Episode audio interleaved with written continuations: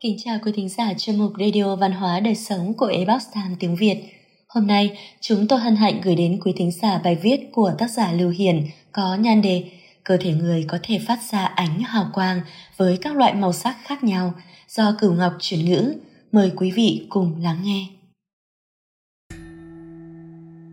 Vào những năm 1980, nhiều nhà khoa học ở Hoa Kỳ Nhật Bản và các nước khác cũng đã sử dụng các dụng cụ để nghiên cứu ánh hào quang của cơ thể người.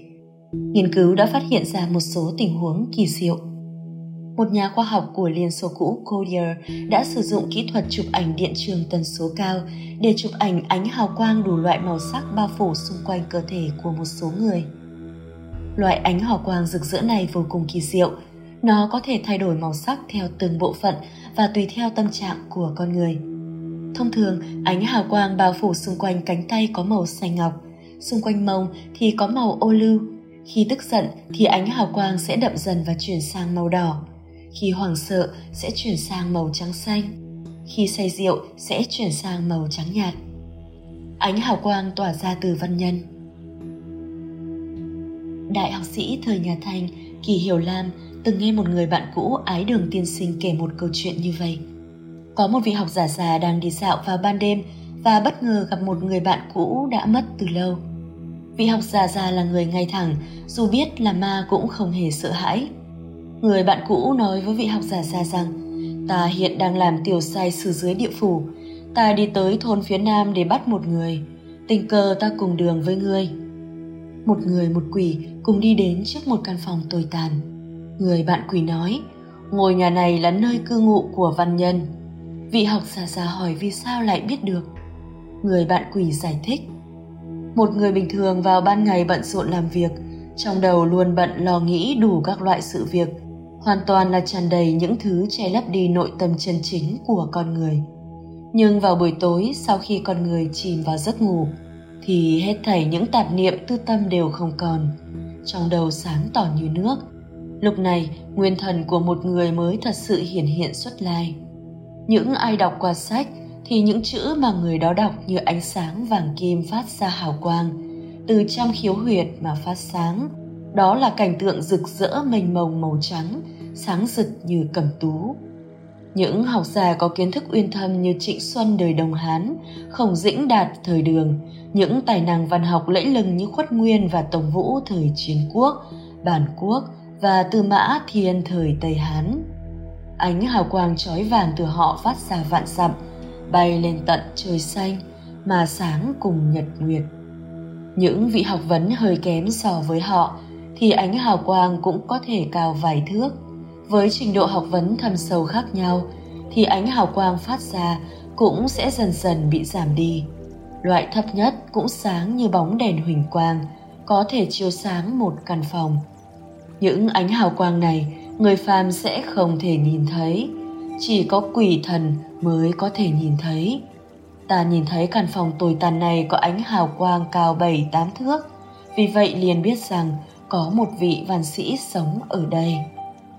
Lúc này vị học giả già mới hiểu rõ bèn hỏi, tôi đã dành cả một đời để đọc sách, vậy thì khi ngủ, ánh hào quang của tôi sáng bao nhiêu? Người bạn quỷ ngập ngừng hồi lâu mới nói Hôm qua tôi đi ngang qua thư phòng của tiên sinh và thấy tiên sinh đang ngủ giữa trưa. Ta thấy trong đầu của tiên sinh có khi là giải thích của một nhà văn về trường thứ nhất trong phần cao cấp tứ thư. Mực quyền thì khoảng 500 đến 600 cuốn sách, kinh văn khoảng 70 đến 80 quyển, sách lược khoảng 30 đến 40 cuốn. Những thứ này đều là dùng đạo văn tại trường thi, vậy nên mỗi một chữ phát ra đều là làn khói màu đen che phủ khắp cả thư phòng. Âm thanh đọc sách của học sinh, của tiên sinh, giống như là làn sương mây mù dày đặc. Thực tế không nhìn thấy ánh sáng. Vì vậy, tôi không dám nói gì. Vị học giả già nghe được rất tức giận. Ông lớn tiếng của trách người bạn quỷ, người bạn quỷ cười bỏ đi. Cậu bé ngoại cảm người anh nhìn thấy ánh sáng rực rỡ. Trong cuốn sách, cậu bé nhìn thấy sự thật. Cậu bé người anh đã khai mở thiên mục, thường được hiểu là con mắt thứ ba.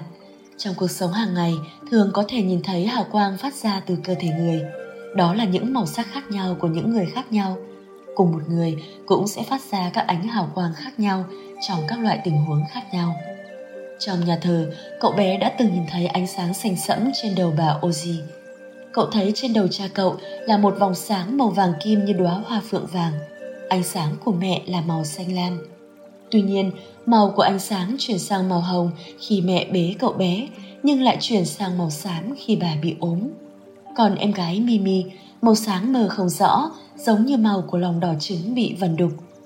Cậu bé còn nhìn thấy ánh sáng của cô Mary Jane được người lớn xem là rất ngoan, cư xử ngọt ngào.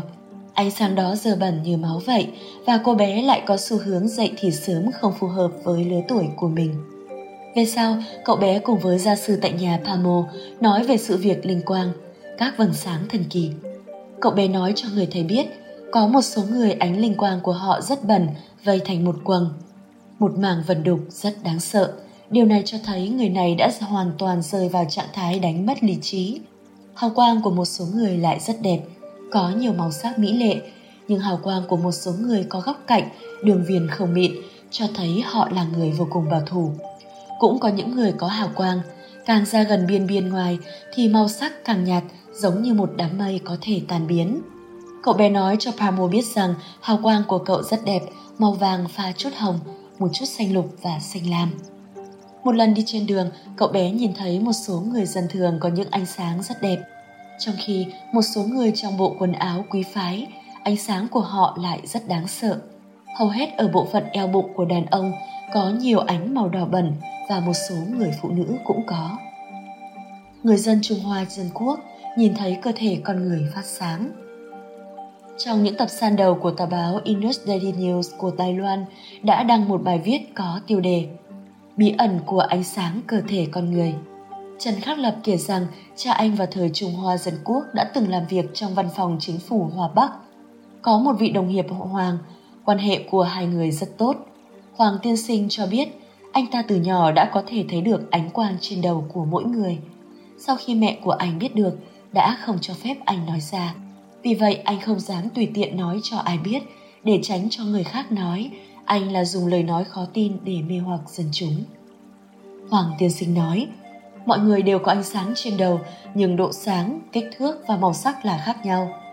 Hầu hết những người có quyền thế đều có ánh sáng đỏ hoặc ánh sáng tím.